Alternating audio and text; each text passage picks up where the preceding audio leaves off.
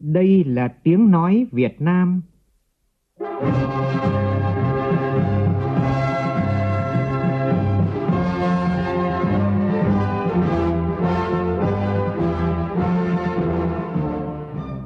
là tiếng nói Việt Nam,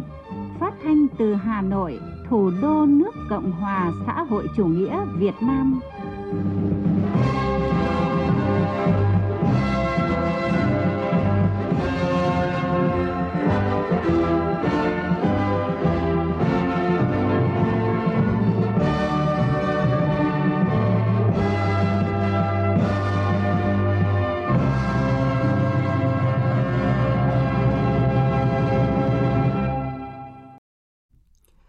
Kính chào quý vị và các bạn.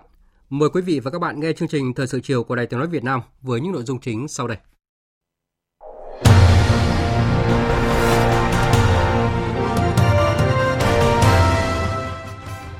Chủ tịch nước Nguyễn Xuân Phúc thăm điển hình tiên tiến là người cao tuổi làm quản lý doanh nghiệp trên địa bàn thành phố Hà Nội và tỉnh Hưng Yên. Dự hội nghị cấp cao ASEAN với các nước đối tác, Thủ tướng Chính phủ Phạm Minh Chính đề nghị các nước tiếp tục hỗ trợ ASEAN thu hẹp khoảng cách phát triển, thúc đẩy phát triển đồng đều.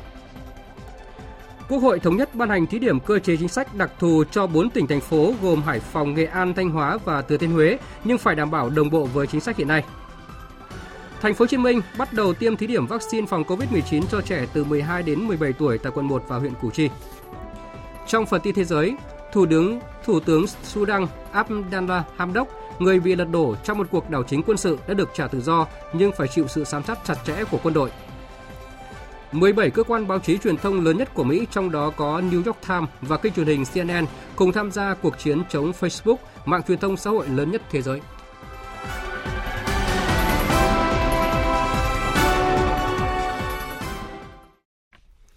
Bây giờ là nội dung chi tiết.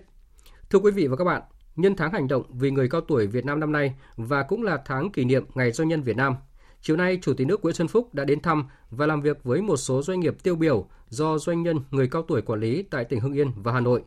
Biểu dương, động viên những điển hình tiên tiến người cao tuổi là lãnh đạo quản lý doanh nghiệp. Tin của phóng viên Vũ Dũng.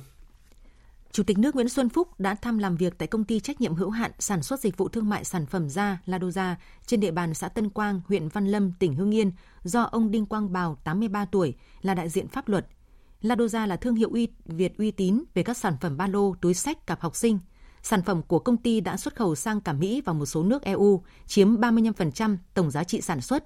Công ty hiện có 225 lao động, năm ngoái doanh thu 125 tỷ đồng, thu nhập bình quân 8 triệu đồng một người một tháng. Với những cống hiến cho công ty, cộng đồng và thành phố, ông Đinh Quang Bảo từng được vinh danh công dân thủ đô ưu tú. Thăm dây chuyền sản xuất của công ty, Chủ tịch nước Nguyễn Xuân Phúc trò chuyện với công nhân đang làm việc. Thế năm nay là cháu uh, thu nhập tháng bao nhiêu? Tháng cho được 10 triệu ạ. 10 triệu đấy. Tốt. Ở, ở giữa ca có ăn không? Có ạ. Có bảo hiểm không? Không có ạ. Cái an sinh ở đây tốt lắm ba. Và có gia đình mấy đứa con rồi, là 20 năm rồi. Con nó sắp đi chồng rồi ạ. Vâng ạ. Bây giờ cháu phải yên tâm sản xuất rồi mọi việc cho tốt rồi ông chủ và chủ đây là lo gửi công nhân rồi quan tâm đến đời sống của người lao động giữ vững việc làm ổn định thường xuyên nhé. Vâng ạ. Hiệu quả tốt nhé. Vâng ạ. Cảm ơn bác ạ. Vâng ạ. Tiếp đó trong chiều nay, Chủ tịch nước Nguyễn Xuân Phúc đã thăm làm việc tại công ty cổ phần bóng đèn phích nước dạng đông, tặng quà cho công nhân lao động đang trực tiếp làm việc các nhà máy. Công ty có ông Nguyễn Đoàn Thăng, 78 tuổi, là tổng giám đốc. Mặc dù dịch bệnh COVID-19, nhưng năm nay doanh thu của doanh nghiệp dự kiến tăng từ 118 đến 128%, tương đương từ 5.800 đến 6.300 tỷ đồng, dự kiến nộp ngân sách 480 tỷ đồng. Cổ tức năm nay dự kiến duy trì đạt 50%. Ngay sau khi thăm một số doanh nghiệp, Chủ tịch nước Nguyễn Xuân Phúc đã làm việc với lãnh đạo thành phố Hà Nội và các cá nhân điển hình tiên tiến là người cao tuổi, quản lý doanh nghiệp. Chủ tịch nước đánh giá cao, thành phố Hà Nội đã thực hiện tốt công tác phòng chống dịch COVID-19, đồng thời thực hiện tốt công tác hỗ trợ người dân, doanh nghiệp bị ảnh hưởng dịch COVID-19, trong đó dành sự quan tâm đặc biệt đến người cao tuổi, mỗi năm chi nguồn lực trên 734 tỷ đồng. Chủ tịch nước biểu dương ông Đinh Quang Bào, đại diện pháp luật của công ty Ladoza và ông Nguyễn Đoàn Thăng, tổng giám đốc công ty cổ phần bóng đèn phích nước dạng đông với tinh thần tuổi cao, trí ý chí càng cao đã có nhiều đóng góp cho sự phát triển của doanh nghiệp và thành phố Hà Nội, trở thành những tấm gương sáng cho thế hệ trẻ.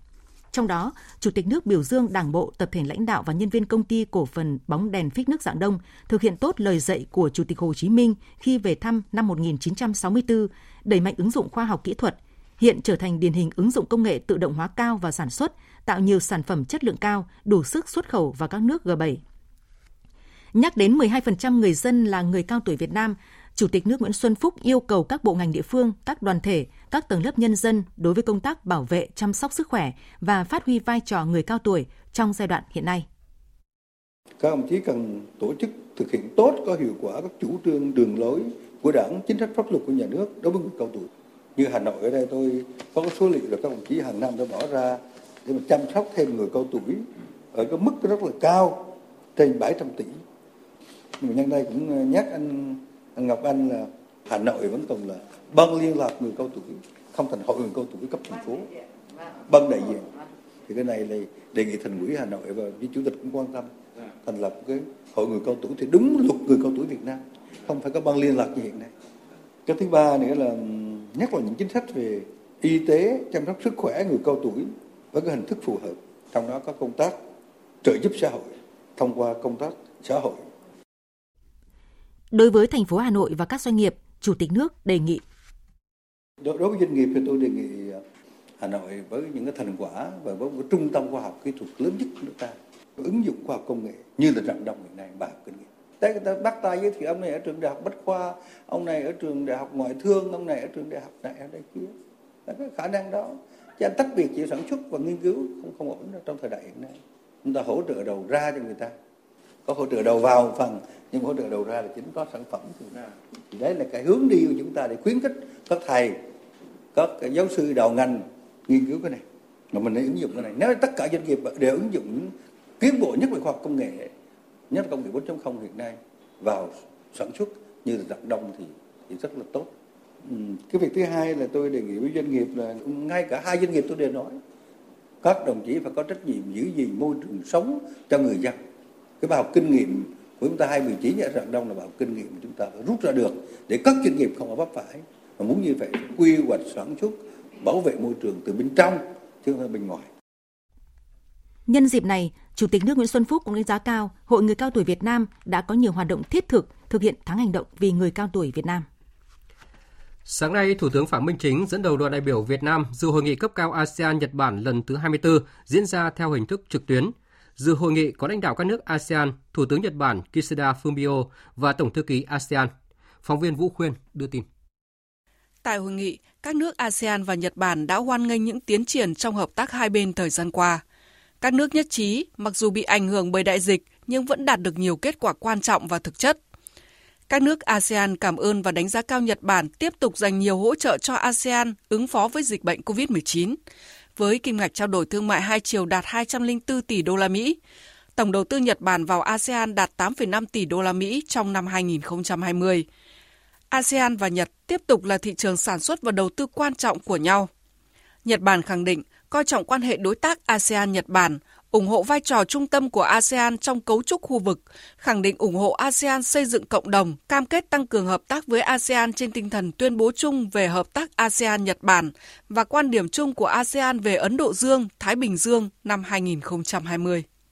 Thủ tướng Nhật Bản cho biết, Nhật Bản đã cung cấp hơn 16 triệu liều vaccine và viện trợ hơn 32 tỷ yên cho ASEAN, tích cực hỗ trợ ASEAN triển khai khung phục hồi tổng thể với khoản cho vay trị giá 192 tỷ yên với lãi suất thấp nhất, khẳng định hỗ trợ trung tâm ASEAN ứng phó với các tình huống y tế công cộng khẩn cấp và dịch bệnh mới nổi, hoạt động bền vững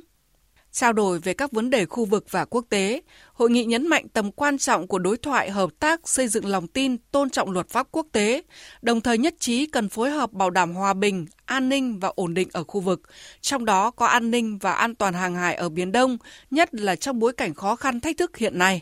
Thủ tướng Nhật Bản khẳng định ủng hộ lập trường của ASEAN về Biển Đông, hoan nghênh vai trò của ASEAN trong thúc đẩy hợp tác đối thoại xây dựng lòng tin ở khu vực, thực hiện đầy đủ tuyên bố ứng xử của các bên ở Biển Đông, xây dựng một bộ quy tắc ứng xử tại Biển Đông hiệu lực hiệu quả phù hợp với luật pháp quốc tế và Công ước Liên Hợp Quốc về luật biển năm 1982.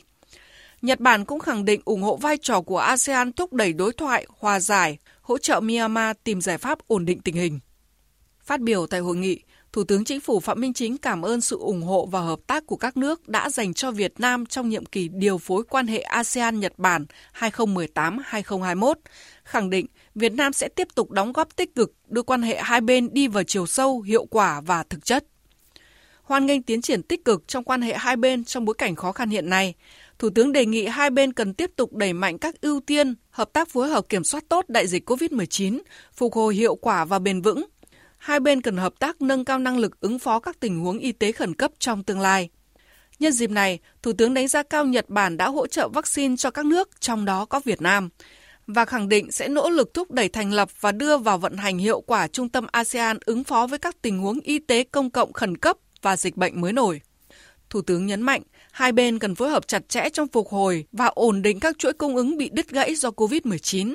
tạo điều kiện thuận lợi và hỗ trợ tối đa để các doanh nghiệp, nhà đầu tư Nhật Bản duy trì ổn định sản xuất kinh doanh ở khu vực và Việt Nam. Đồng thời, Thủ tướng cũng đề nghị Nhật Bản hỗ trợ ASEAN thu hẹp khoảng cách phát triển,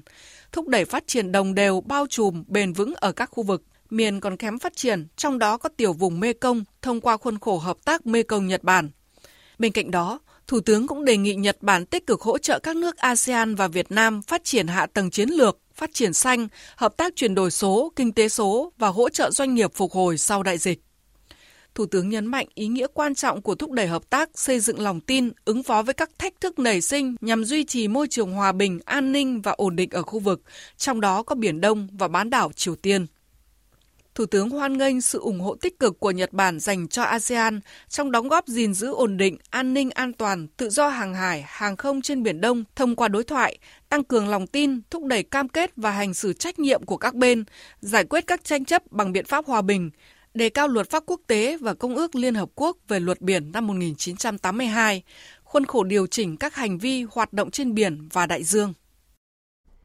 Cũng sáng nay, Thủ tướng Phạm Minh Chính dẫn đầu đoàn đại biểu Việt Nam dự hội nghị trực tuyến cấp cao ASEAN Australia lần thứ nhất. Lãnh đạo các nước ASEAN, Thủ tướng Australia Scott Morrison và Tổng thư ký ASEAN cùng dự hội nghị này. Tại hội nghị, các lãnh đạo đánh giá cao những tiến triển tích cực trong quan hệ đối tác ASEAN-Australia, khẳng định Australia luôn là một đối tác kinh tế quan trọng của ASEAN với tổng kinh ngạch thương mại hai bên đạt hơn 100 tỷ đô la Australia trong năm 2020. Các nước ASEAN đánh giá cao những hỗ trợ kịp thời của Australia trong phòng chống và kiểm soát dịch bệnh, trong đó có đóng góp 1 triệu đô la Australia cho quỹ ASEAN ứng phó COVID-19 và 21 triệu đô la Australia cho Trung tâm ASEAN ứng phó tình huống y tế công cộng khẩn cấp và dịch bệnh nhiễm mới nổi. Bên cạnh đó, ASEAN cũng mong Australia tiếp tục hợp tác hiệu quả trong phòng chống khủng bố và tội phạm xuyên quốc gia, giáo dục, phát triển nguồn nhân lực, môi trường, biến đổi khí hậu, quản lý thiên tai, hợp tác phát triển tiểu vùng và thu hẹp khoảng cách phát triển. Thủ tướng Scott Morrison khẳng định coi trọng quan hệ với ASEAN, ủng hộ vai trò trung tâm của ASEAN trong cấu trúc khu vực và quan điểm của ASEAN về Ấn Độ Dương, Thái Bình Dương, cam kết tham gia hiệu quả vào các cơ chế đối thoại và hợp tác do ASEAN chủ trì trên cơ sở tôn trọng luật pháp quốc tế và thúc đẩy trật tự khu vực dựa trên luật lệ, đóng góp tích cực cho hòa bình, an ninh, ổn định và phát triển tại khu vực. Thủ tướng Australia thông báo đến nay đã cung cấp khoảng 4 triệu liều vaccine phòng COVID-19 cho các nước trong khu vực và thêm 10 triệu liều nữa đến giữa năm 2022. Nhân dịp này, Thủ tướng Scott Morrison đề xuất sáng kiến Australia vì tương lai ASEAN và công bố hỗ trợ thêm 124 triệu đô la Australia hỗ trợ các dự án hợp tác ứng phó với các thách thức nảy sinh. Các nước đã trao đổi quan điểm về tác động của thỏa thuận giữa lãnh đạo của Australia, Vương quốc Anh và Hoa Kỳ đối với khu vực. Thủ tướng Australia tái khẳng định cam kết với vai trò trung tâm của ASEAN thúc đẩy hòa bình, ổn định và an ninh khu vực trên cơ sở hiệp ước thân thiện và hợp tác ở Đông Nam Á và các nghĩa vụ quy định trong hiệp ước không phổ biến vũ khí hạt nhân. Hội nghị khẳng định tầm quan trọng của duy trì hòa bình ổn định ở khu vực, trong đó có Biển Đông. Thủ tướng Australia khẳng định ủng hộ lập trường của ASEAN phát huy vai trò thúc đẩy đối thoại và tăng cường xây dựng lòng tin, thực hiện đầy đủ và hiệu quả tuyên bố DOC, xây dựng bộ quy tắc COC hiệu lực, hiệu quả, phù hợp với luật pháp quốc tế và Công ước về luật biển năm 1982. Australia hoan nghênh và khẳng định ủng hộ vai trò của ASEAN thúc đẩy đối thoại hòa giải, hỗ trợ Myanmar tìm giải pháp ổn định tình hình. Phát biểu tại hội nghị, Thủ tướng Chính phủ Phạm Minh Chính hoan nghênh hội nghị cấp cao ASEAN Australia thường niên lần đầu tiên đánh dấu một chương hợp tác mới có ý nghĩa lịch sử. Thủ tướng bày tỏ ủng hộ nâng cấp quan hệ ASEAN Australia lên thành đối tác chiến lược toàn diện.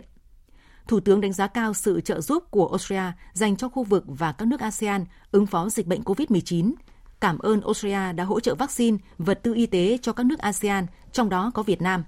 Đề nghị Australia đẩy mạnh hỗ trợ ASEAN nâng cao năng lực dự phòng, ứng phó chủ động trước các tình huống y tế khẩn cấp và dịch bệnh truyền nhiễm trong tương lai, thúc đẩy phục hồi và phát triển bền vững. Thủ tướng nhấn mạnh hai bên cần nỗ lực nối lại các dòng chảy thương mại, đầu tư bị tác động bởi COVID-19, khuyến khích và tạo điều kiện để doanh nghiệp tiếp cận trở lại thị trường của nhau, tham gia sâu rộng hơn vào chuỗi cung ứng khu vực, thúc đẩy hợp tác hạ tầng số, hạ tầng chất lượng cao, đào tạo nguồn nhân lực chất lượng cao cho các nước ASEAN và giao lưu nhân dân giữa hai bên. Thủ tướng mong muốn Australia tiếp tục ủng hộ nỗ lực của ASEAN thúc đẩy thu hẹp khoảng cách phát triển, tăng cường kết nối các tiểu vùng trong ASEAN, trong đó có tiểu vùng Mekong thông qua khuôn khổ đối tác Mekong Australia, hội nhập thành công với tiến trình xây dựng cộng đồng ASEAN. Thủ tướng hoan nghênh Australia chủ động và tham gia đóng góp trách nhiệm vào các vấn đề liên quan tới hòa bình, ổn định của khu vực, trong đó có vấn đề Biển Đông. Trên cơ sở đó, Thủ tướng bày, bày tỏ mong muốn Australia tiếp tục ủng hộ nỗ lực của ASEAN gìn giữ hòa bình, ổn định, an ninh, an toàn tự do hàng hải và hàng không trên Biển Đông, đề cao tuân thủ luật pháp quốc tế và Công ước về luật biển năm 1982, thông qua tiến trình ngoại giao thúc đẩy kiềm chế, giải quyết tranh chấp bằng các biện pháp hòa bình. Kết thúc hội nghị, lãnh đạo ASEAN và Australia nhất trí nâng cấp quan hệ ASEAN-Australia lên đối tác chiến lược toàn diện. Thưa quý vị, như vậy là hội nghị cấp cao ASEAN năm nay đã hoàn tất ngày làm việc thứ hai. Trong hai ngày qua đã diễn ra 9 hoạt động quan trọng gồm các hội nghị cấp cao ASEAN 38, 39 và các hội nghị cấp cao giữa ASEAN với Hàn Quốc, Trung Quốc, Hoa Kỳ, Nhật Bản, Australia, cấp cao ASEAN Cộng 3 và cấp cao Đông Á. Tại các hội nghị này, lãnh đạo các nước ASEAN và các nước đối tác đã thảo luận sôi nổi và sâu rộng nhiều nội dung quan trọng. Đặc biệt, các nhà lãnh đạo nhất trí cao về các biện pháp tăng cường hợp tác ứng phó dịch COVID-19, nhất là nâng cao năng lực y tế, tự chủ về vaccine và sớm phục hồi phát triển kinh tế xã hội, khôi phục đi lại giữa các nước trong điều kiện bình thường mới. Các nước cũng nhất trí cần đẩy mạnh hợp tác trong các lĩnh vực như chuyển đổi số, kinh tế số, kinh tế xanh, ứng phó hiệu quả với biến đổi khí hậu, hướng tới phục hồi và phát triển bền vững. Các nhà lãnh đạo cũng dành nhiều thời gian trao đổi và các vấn đề đang nổi lên tác động đến hòa bình, an ninh, ổn định ở khu vực và trên thế giới. Tại tất cả các cuộc họp, lãnh đạo các nước đều phát biểu đánh giá tình hình Biển Đông đang có những diễn biến phức tạp, nhấn mạnh yêu cầu các nước trong và ngoài khu vực đề cao trách nhiệm, tinh thần tượng thôn pháp luật, kiềm chế, không làm phức tạp thêm tình hình, giải quyết tranh chấp bằng biện pháp hòa bình, thực hiện nghiêm túc DOC và sớm đạt COC hiệu quả, hiệu lực, phù hợp luật pháp quốc tế và Công ước về luật biển năm 1982. Thưa quý vị và các bạn, nhận lời mời của Chủ tịch điều hành và nhà sáng lập Diễn đàn Kinh tế Thế giới, giáo sư Klaus Schwab, ngày 29 tháng 10 tới, Thủ tướng Chính phủ Phạm Minh Chính sẽ đồng chủ trì đối thoại chiến lược quốc gia Việt Nam và Diễn đàn Kinh tế Thế giới bằng hình thức trực tuyến với chủ đề Tăng cường quan hệ đối tác công tư, động lực then chốt của phục hồi toàn diện và phát triển bền vững, bao trùm, đổi mới sáng tạo. Tiếp tục chương trình kỳ họp thứ hai Quốc hội khóa 15, sáng nay Quốc hội thảo luận trực tuyến về dự thảo nghị quyết về một số cơ chế chính sách đặc thù phát triển thành phố Hải Phòng và các tỉnh Nghệ An, Thanh Hóa, Thừa Thiên Huế. Các đại biểu cho rằng cần làm rõ hơn các giải pháp để đảm bảo cơ chế chính sách đặc thù, tạo đột phá phát triển cho các địa phương được thí điểm. Phản ánh của nhóm phóng viên Trung Hiếu và Phương Hoa. Đa số ý kiến đại biểu nhất trí với việc cần thiết ban hành nghị quyết của Quốc hội về thí điểm một số cơ chế chính sách đặc thù phát triển thành phố Hải Phòng và các tỉnh Thanh Hóa, Nghệ An, Thừa Thiên Huế. Đây là bước thể chế hóa các nghị quyết của Bộ Chính trị, tạo cơ chế huy động nguồn lực góp phần thúc đẩy phát triển kinh tế xã hội cho các địa phương này. Tuy nhiên, để các cơ chế chính sách đặc thù thực sự tạo đột phá cho tăng trưởng của các địa phương thực hiện thí điểm, các đại biểu yêu cầu chính phủ làm rõ thêm các giải pháp như về quản lý quy hoạch, đẩy mạnh phân cấp cho Ủy ban Nhân dân các tỉnh, thành phố thí điểm thực hiện phê duyệt điều chỉnh cục bộ quy hoạch chung về xây dựng khu chức năng, điều chỉnh cục bộ quy hoạch chung đô thị. Đại biểu Phạm Trọng Nhân, đoàn Bình Dương nêu vấn đề. Vào tháng 3 năm nay, Bắc Giang là địa phương đầu tiên trình Hội đồng thẩm định quy hoạch tỉnh thời kỳ 2021-30. Như vậy, các địa phương được xem xét cơ chế đặc thù lần này đã hoàn thành hay chưa việc xây dựng quy hoạch địa phương mình? Nếu chưa, thì cơ chế chính sách đặc thù này sẽ ảnh hưởng thế nào khi các tỉnh tiến hành quy hoạch? Cơ chế thí điểm mang tính ngắn hạn, còn quy hoạch là dài hạn. Khi xây dựng quy hoạch, các vấn đề được quy định trong nghị quyết cơ chế chính sách đặc thù sẽ được xử lý như thế nào, cái nào quy định cái nào và cái nào phụ thuộc cái nào. Đẩy mạnh phân cấp, tăng thẩm quyền cho các địa phương trong việc chuyển mục đích sử dụng đất, sử dụng rừng cũng là nội dung quan trọng được các đại biểu thảo luận. Theo đó, nâng hạn mức sử dụng đất lúa tăng gấp 50 lần, đất rừng phòng hộ, đất rừng đặc dụng tăng gấp 2,5 lần, nâng hạn mức chuyển mục đích sử dụng rừng sản xuất tăng gấp 20 lần so với quy định hiện hành. Các đại biểu cho rằng việc tăng quyền này tạo điều kiện thuận lợi hơn cho các địa phương trong triển khai các kế hoạch phát triển kinh tế xã hội, nhưng trong khi nhiều địa phương khác đang gặp khó khăn về chuyển mục đích sử dụng đất rừng, đất trồng lúa thì cần cân nhắc để tránh cạnh tranh không bình đẳng trong thu hút đầu tư, phát triển kinh tế xã hội nhất là giữa địa phương lân cận với địa phương được hưởng chính sách đặc thù thí điểm. Bên cạnh đó, đại biểu Trần Thị Thu Hằng đoàn Đắk Nông cho rằng đề nghị bổ sung quy định các nguyên tắc trong việc chuyển mục đích của đất rừng quy định tại luật lâm nghiệp chẳng hạn như việc chuyển mục đích sử dụng đất phải đảm bảo phù hợp với quy hoạch kế hoạch sử dụng đất đã được cơ quan có thẩm quyền phê duyệt mang lại hiệu quả thiết thực không ảnh hưởng đến an ninh trật tự xã hội môi trường và phát triển bền vững đảm bảo an ninh lương thực ổn định đời sống của người dân Đề cập phần ngân sách trung ương bổ sung có mục tiêu từ tăng thu trên địa bàn các tỉnh thành phố, một số đại biểu đề nghị thành phố Hải Phòng bổ sung nội dung chi, ban soạn thảo phải xác định rõ ngân sách trung ương bổ sung có mục tiêu chỉ được dành cho đầu tư phát triển, không chi thường xuyên. Như thế mới đảm bảo tính hiệu quả cao hơn của nguồn bổ sung từ ngân sách trung ương. Đối với việc thí điểm chính sách phí lệ phí, đại biểu Nguyễn Quốc Luận, đoàn đại biểu Quốc hội tỉnh Yên Bái cho rằng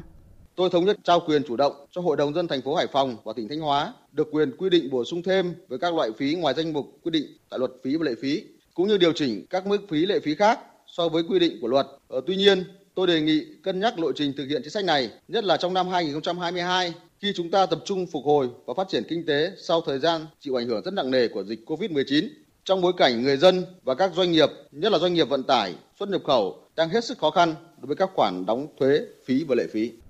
Về thành lập Quỹ Bảo tồn Di sản Thừa Thiên Huế quy định trong dự thảo nghị quyết, đại biểu Nguyễn Minh Sơn đoàn Tiền Giang đề nghị. Đối với việc thành lập và hoạt động của Quỹ Bảo tồn Di sản Huế, đề nghị chính phủ nghiên cứu kỹ lưỡng để ban hành theo thẩm quyền nghị định quy định về nội dung này, bảo đảm đúng nguyên tắc là quỹ bảo tồn di sản Huế chỉ dùng để đầu tư cho các công trình hạng mục chưa được ngân sách nhà nước đầu tư hoặc đầu tư chưa đủ để thực hiện công tác trùng tu, bảo tồn, phát triển giá trị di sản quế làm rõ tính độc lập về nguồn lực, khả năng quy động và tính trùng lắp với các nhiệm vụ chi từ nguồn phí được để lại và nguồn từ ngân sách nhà nước, bảo đảm hiệu quả. Thay mặt Chính phủ và Ban soạn thảo các nghị quyết, Bộ trưởng Bộ Kế hoạch và Đầu tư Nguyễn Trí Dũng đánh giá các ý kiến góp ý của đại biểu Quốc hội sẽ được nghiên cứu giải trình trên tinh thần tiếp thu tối đa để hoàn thiện dự thảo nghị quyết cũng như trong công tác điều hành triển khai nghị quyết về sau của Chính phủ.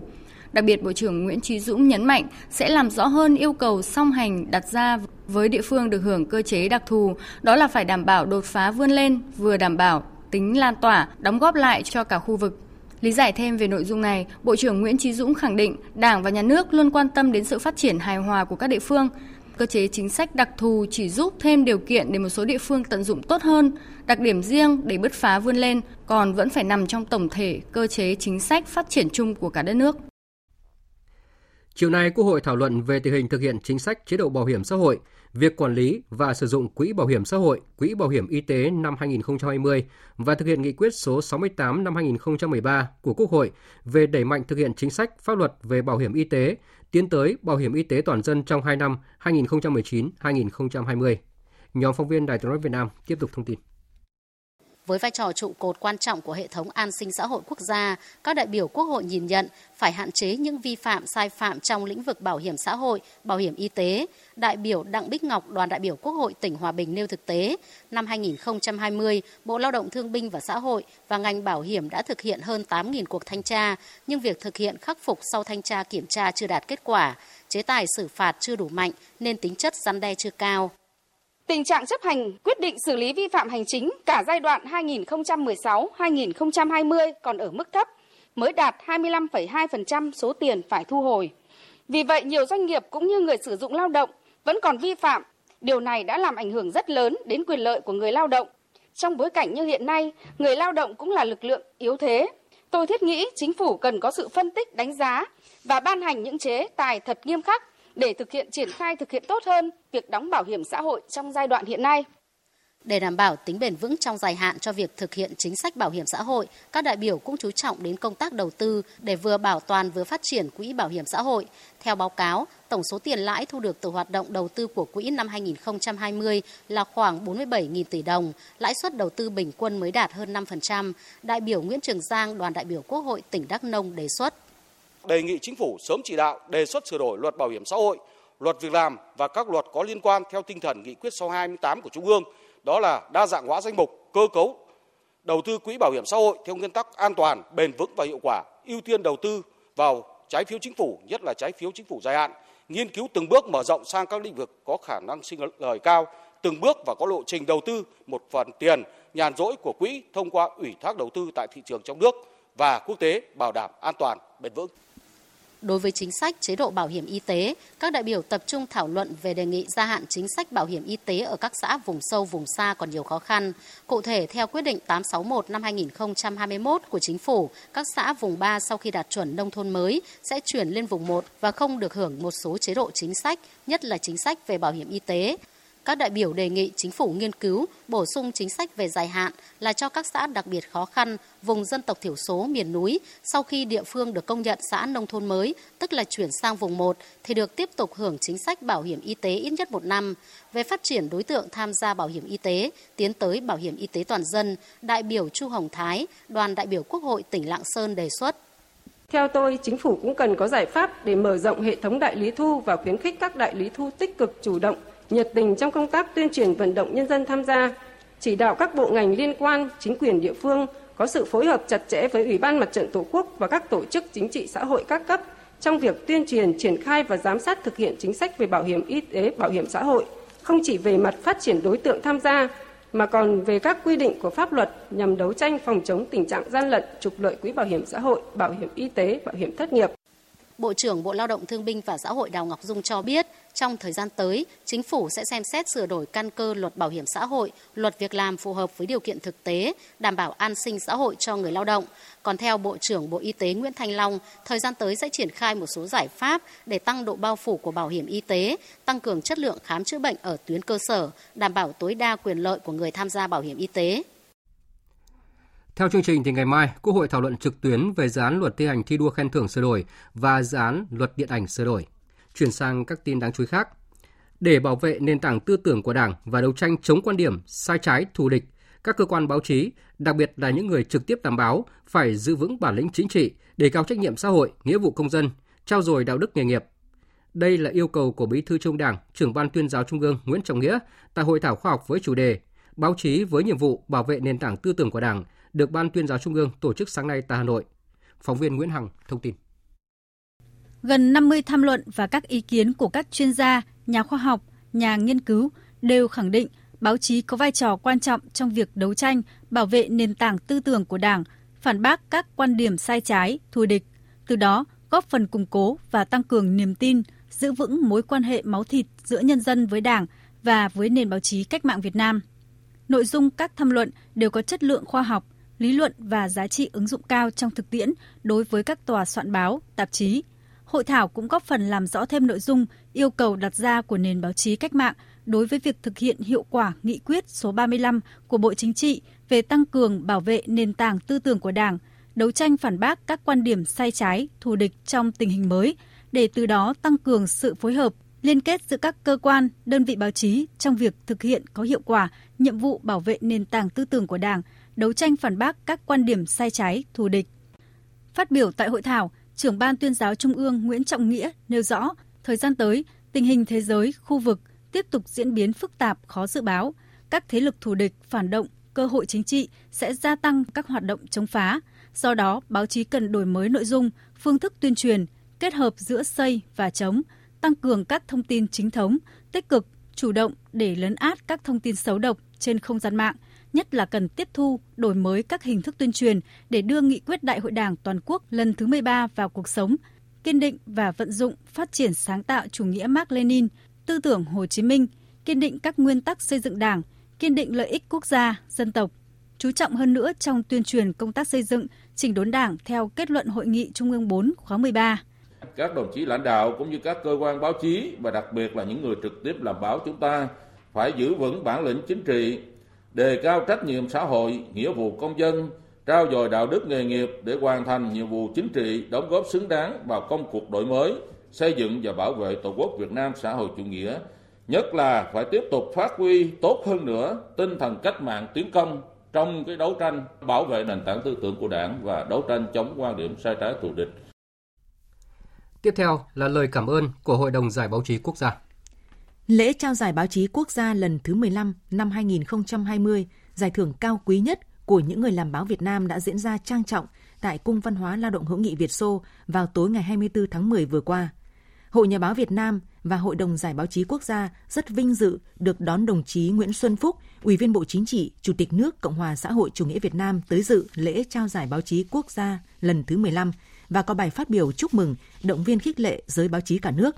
Đồng thời, Hội Nhà báo Việt Nam và Hội đồng Giải báo chí quốc gia cũng được đón các đồng chí Võ Văn Thưởng, Ủy viên Bộ Chính trị, Thường trực Ban Bí thư, Đỗ Văn Chiến, Bí thư Trung ương Đảng, Chủ tịch Ủy ban Trung ương Mặt trận Tổ quốc Việt Nam, Nguyễn Trọng Nghĩa, Bí thư Trung ương Đảng, Trưởng ban Tuyên giáo Trung ương, cùng nhiều đồng chí Ủy viên Trung ương Đảng, lãnh đạo các ban bộ ngành Trung ương, thành phố Hà Nội tham dự lễ trao giải. Đây là sự cổ vũ động viên khích lệ to lớn đối với những người làm báo, Thay mặt giới báo chí cả nước, Hội Nhà báo Việt Nam và Hội đồng Giải báo chí quốc gia xin bày tỏ lòng biết ơn sâu sắc đối với sự quan tâm, sự giúp đỡ quý báu, niềm tin yêu của Đảng, Nhà nước, các bộ ngành trung ương, các tổ chức chính trị xã hội, các địa phương và các tầng lớp nhân dân. Đội ngũ những người làm báo cả nước sẽ tiếp tục nỗ lực phấn đấu hơn nữa để nâng cao bản lĩnh chính trị, trình độ chuyên môn nghiệp vụ, nêu cao đạo đức nghề nghiệp của người làm báo Việt Nam, xứng đáng là chiến sĩ sung kích trên mặt trận tư tưởng, văn hóa của Đảng – vì lợi ích của đất nước và nhân dân. Sáng nay tại Hà Nội, Hội hữu nghị Việt Nam Indonesia tổ chức Đại hội đại biểu toàn quốc lần thứ tư, nhiệm kỳ 2021-2026. Đại hội đã bầu ra 35 ủy viên ban chấp hành, 3 ủy viên ban kiểm tra. Bầu ông Trần Minh Hùng, Phó Tổng giám đốc Đài Tiếng nói Việt Nam làm Chủ tịch Hội hữu nghị Việt Nam Indonesia nhiệm kỳ 2021-2026. Phát biểu chúc mừng đại hội, Ông Phan Anh Sơn, Phó Chủ tịch Tổng thư ký Liên hiệp các tổ chức hữu nghị Việt Nam đánh giá cao Hội hữu nghị Việt Nam Indonesia đã rất cố gắng phối hợp với các cơ quan, ban ngành của hai nước triển khai tổ chức nhiều hoạt động đa dạng, phong phú cả về nội dung cũng như hình thức nhằm tăng cường sự hiểu biết, lịch sử, văn hóa giữa nhân dân hai nước. Nhân dịp này, Đoàn Chủ tịch Liên hiệp các tổ chức hữu nghị Việt Nam đã trao tặng kỷ niệm trương vì hòa bình hữu nghị giữa các dân tộc và bằng khen cho các cá nhân có thành tích xuất sắc của hội. Thích ứng để bình thường mới. Thích ứng để bình thường mới.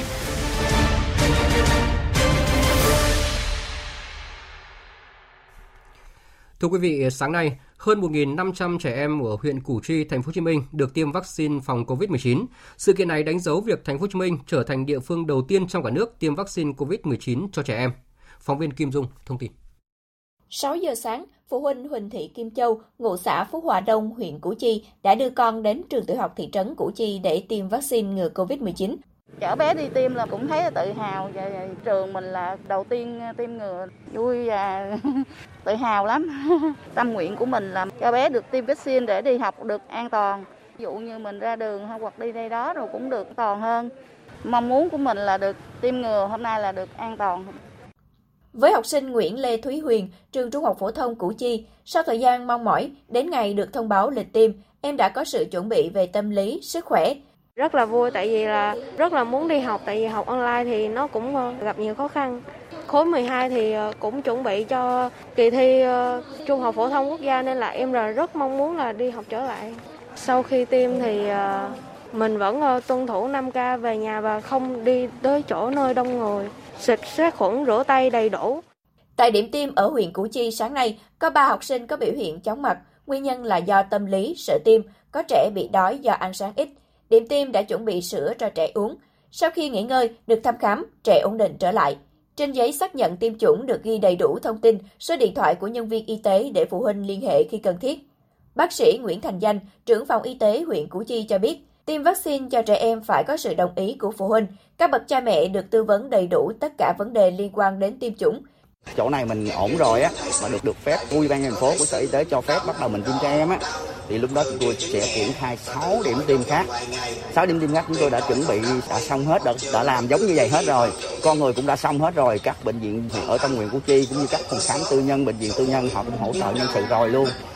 Ông Dương Anh Đức, Phó Chủ tịch Ủy ban nhân dân thành phố Hồ Chí Minh cho biết, sau 5 tuần nữa, tức là sau khi trẻ được tiêm mũi 2 khoảng 14 ngày, học sinh sẽ được bảo vệ bằng vaccine. Đây là một trong những điều kiện cần để tổ chức cho trẻ đi học lại. Đó là định hướng của thành phố. Tuy nhiên, trong quá trình tổ chức phải cân nhắc hết sức vì sự an toàn của trẻ là trên hết. Chính vì vậy, trong thời gian hiện nay, song song với việc chuẩn bị trường lớp, cơ sở vật chất, thành phố vẫn nỗ lực tổ chức học trực tuyến tốt nhất. Phó Chủ tịch Ủy ban nhân dân thành phố Hồ Chí Minh Dương Anh Đức nói: Tất cả các quận huyện đã được yêu cầu chuẩn bị cùng một lúc. Nhiều quận huyện mong muốn tổ chức ngay và cũng đã sẵn sàng. Rất nhiều phụ huynh cũng mong muốn con em mình được à, tiêm sớm. Vì vậy thành phố sẽ cân nhắc sau khảo sát cụ thể thực tế và nghe báo cáo của huyện Củ Chi, của quận 1 thì thành phố sẽ có những cái rút kinh nghiệm điều chỉnh các cái hướng dẫn sao cho càng an toàn càng tốt.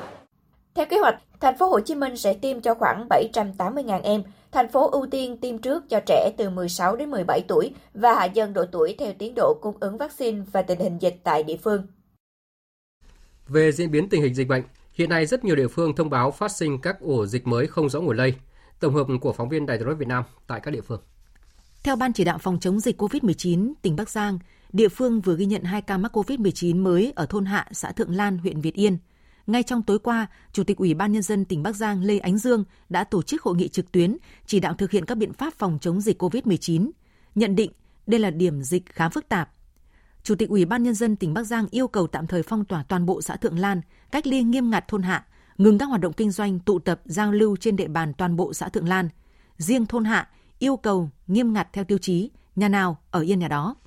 Công nhân là người xã Thượng Lan ở các doanh nghiệp tạm thời nghỉ việc ở nhà chờ kết quả xét nghiệm. Tại Nam Định, theo thống kê trong ngày hôm qua, ổ dịch mới phát hiện trong cộng đồng tại thành phố Nam Định là 9 ca, chùm ca bệnh ở huyện Ý Yên thêm 12 ca và 3 ca tại huyện Trực Ninh. Trong đó, ổ dịch tại phường Lộc Hạ, thành phố Nam Định được đánh giá khá phức tạp. Một số ca bệnh có liên quan đến nhiều địa điểm tập trung đông người như trường học, siêu thị, nhà hàng, công ty, đã có nhiều trường hợp tiếp xúc gần gây khó khăn cho công tác truy vết, khoanh vùng và dập dịch. Để nhanh chóng kiểm soát tình hình dịch bệnh, với phương châm phòng chống dịch phải được ưu tiên hàng đầu, bảo vệ sức khỏe tính mạng của nhân dân là trên hết trước hết. Ủy ban Nhân dân tỉnh Nam Định đã quyết định tạm thời áp dụng biện pháp phòng chống dịch cao hơn cấp độ 2 màu vàng cho toàn thành phố Nam Định và cấp độ 4 màu đỏ cho phường Lộc Hạ. Tại Hà Nội, thông tin từ Ủy ban Nhân dân huyện Mê Linh cho biết, trên địa bàn huyện vừa ghi nhận 3 ca dương tính với SARS-CoV-2 tại xã Tiến Thắng. Các ca bệnh đều có lịch trình di chuyển phức tạp, tiếp xúc với nhiều người. Liên quan đến các ca bệnh tại huyện Thanh Oai, Ban chỉ đạo phòng chống dịch huyện Thanh Oai đã quyết định phong tỏa, tạm dừng hoạt động tòa án nhân dân huyện để thực hiện các biện pháp phòng chống dịch. Thời sự VOV, nhanh, tin cậy, hấp dẫn.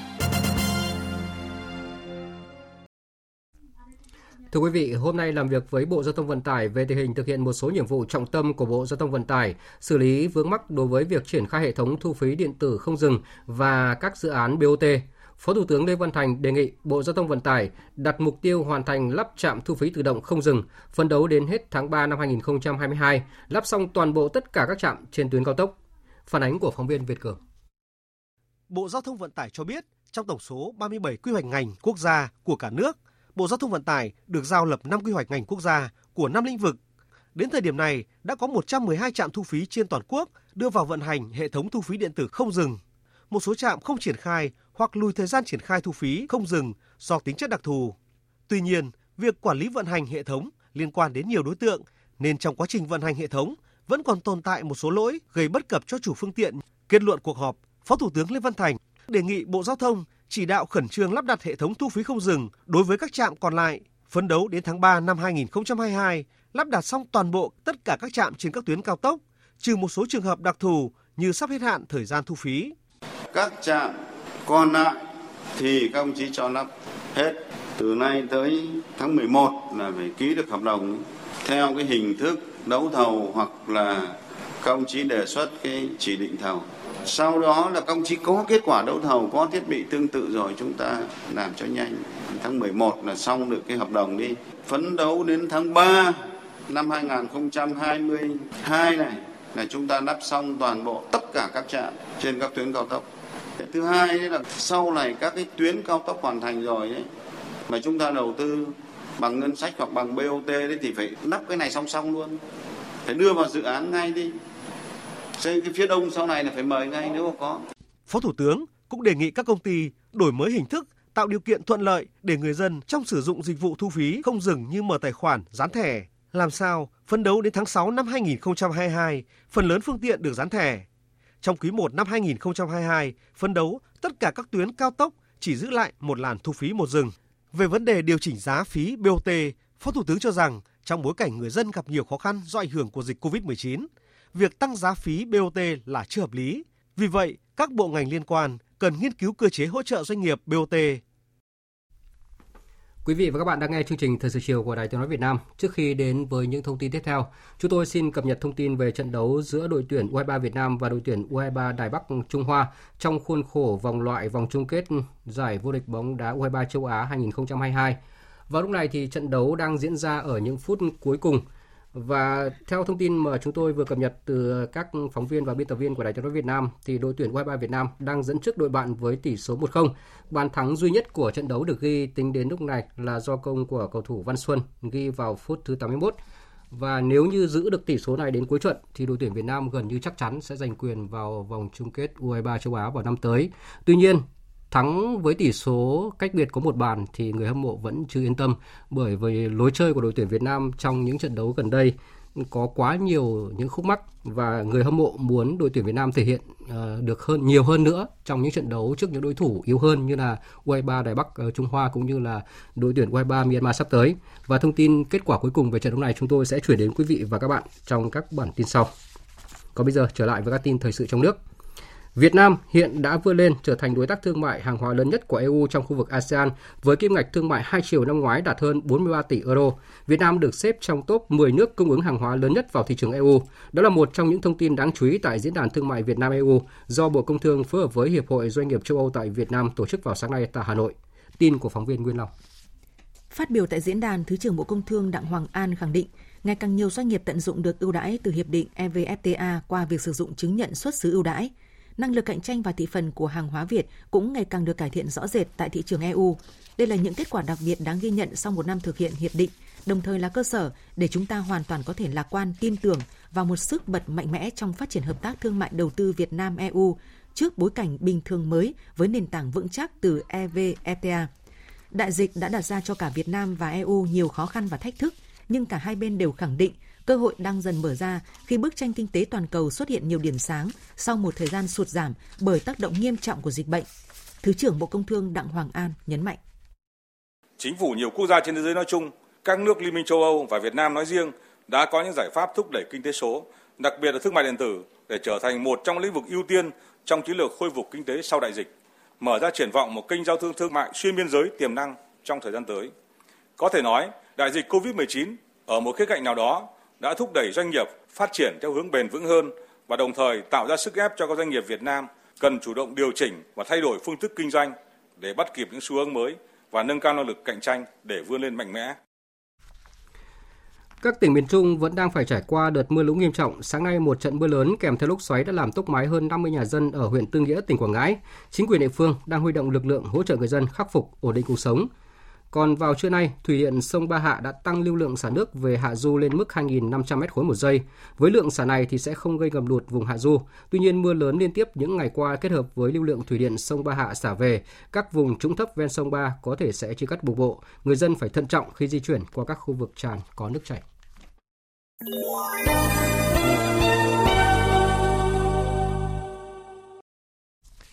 Chương trình thời sự chiều nay tiếp tục với phần tin thế giới. Thủ tướng Sudan Abdallah Hamdok, người bị lật đổ trong một cuộc đảo chính quân sự đã được thả về và trở lại nhà tại thủ đô Khartoum. Tuy nhiên, ông Hamdok phải chịu sự giám sát chặt chẽ của quân đội.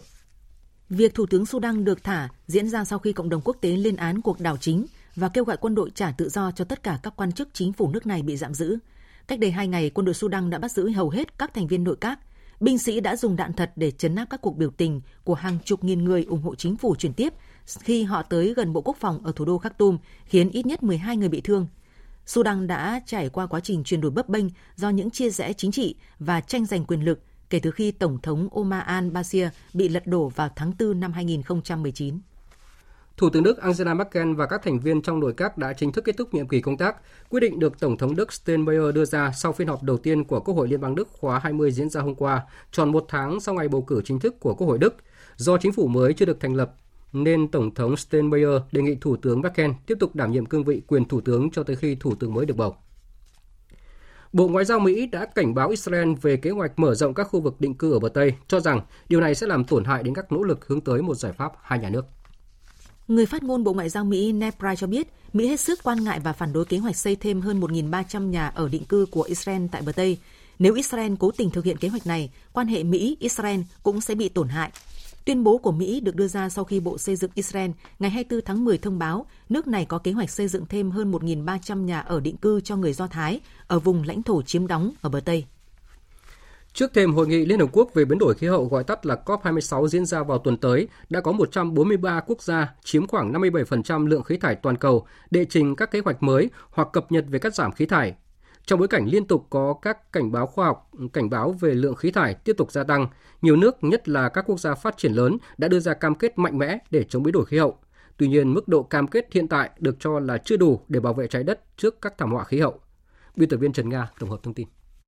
Thêm một số nước xuất khẩu than và sản xuất dầu mỏ hàng đầu như Ả Rập Xê Út, Australia gia nhập cùng với Liên minh châu Âu, Mỹ, Anh đặt mục tiêu đưa mức phát thải dòng về không. Tuy nhiên, nhiều quốc gia như Ấn Độ, Trung Quốc, hai nước phát thải lớn vẫn chần chừ đưa ra cam kết mới. Nhóm G20 chiếm 80% lượng khí thải toàn cầu, chưa đi đúng hướng để đạt cam kết cắt giảm mới đến năm 2030. Trước thực trạng này, Thủ tướng Anh Boris Johnson, chủ nhà hội nghị COP26 nhấn mạnh. I mean, we, we need to, as many people as possible to agree to go to net zero.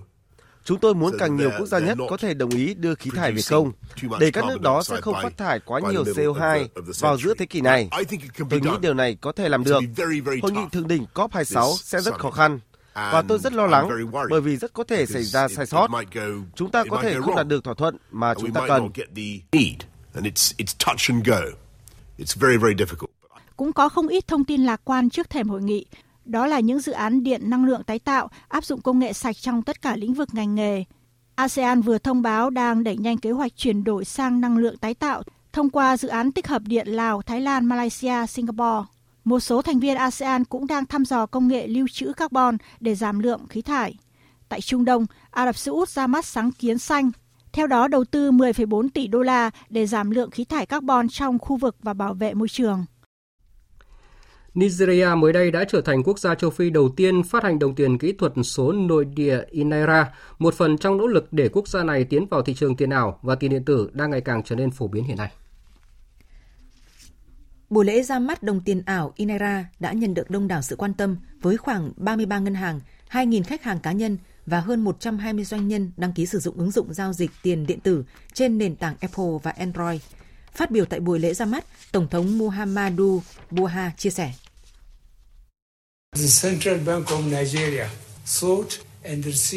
Ngân hàng Trung ương Nigeria đã nỗ lực và nhận được sự chấp thuận của tôi để triển khai việc phát hành đồng tiền kỹ thuật số của Ngân hàng Trung ương được đặt tên là e-Naira. Động thái này sẽ củng cố cho những nỗ lực của chúng tôi trong việc đổi mới hình thức tiền tệ do ngân hàng sản xuất nhằm triển khai các giao dịch thanh toán một cách nhanh chóng và hiệu quả hơn.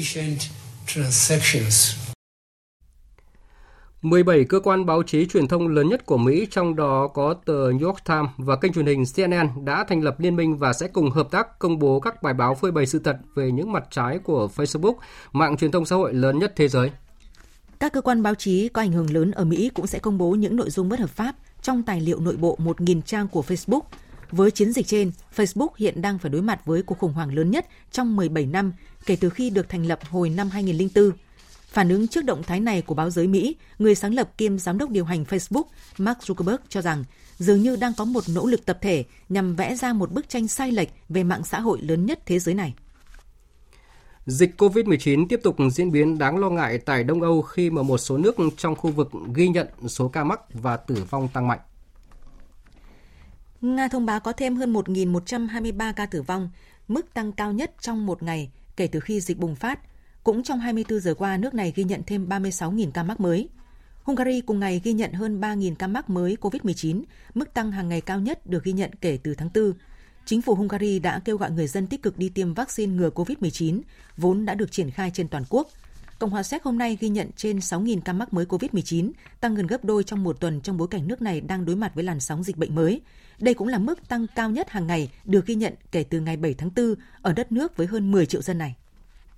Với quyết tâm tăng tốc tiêm cho trẻ em, các hãng dược phẩm trên thế giới đang tích cực thực hiện các thử nghiệm để được phê duyệt vaccine phòng COVID-19 cho nhóm đối tượng này. Sau khi chiến dịch tiêm vaccine cho nhóm trẻ 12 tuổi trở lên được thực hiện ở nhiều quốc gia, một kế hoạch tăng tốc vaccine cho nhóm đối tượng dưới 11 tuổi cũng đang được đạt được các kết quả đáng khích lệ.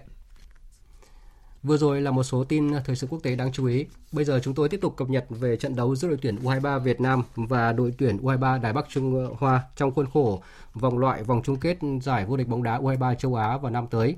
À, thưa quý vị và các bạn, vào lúc này thì trận đấu đã kết thúc và với phần thắng 1-0 nghiêng về phía đội tuyển U23 Việt Nam. Như vậy là với chiến thắng này thì đội tuyển U23 Việt Nam có cơ hội rất lớn để giành quyền vào vòng chung kết vào năm tới.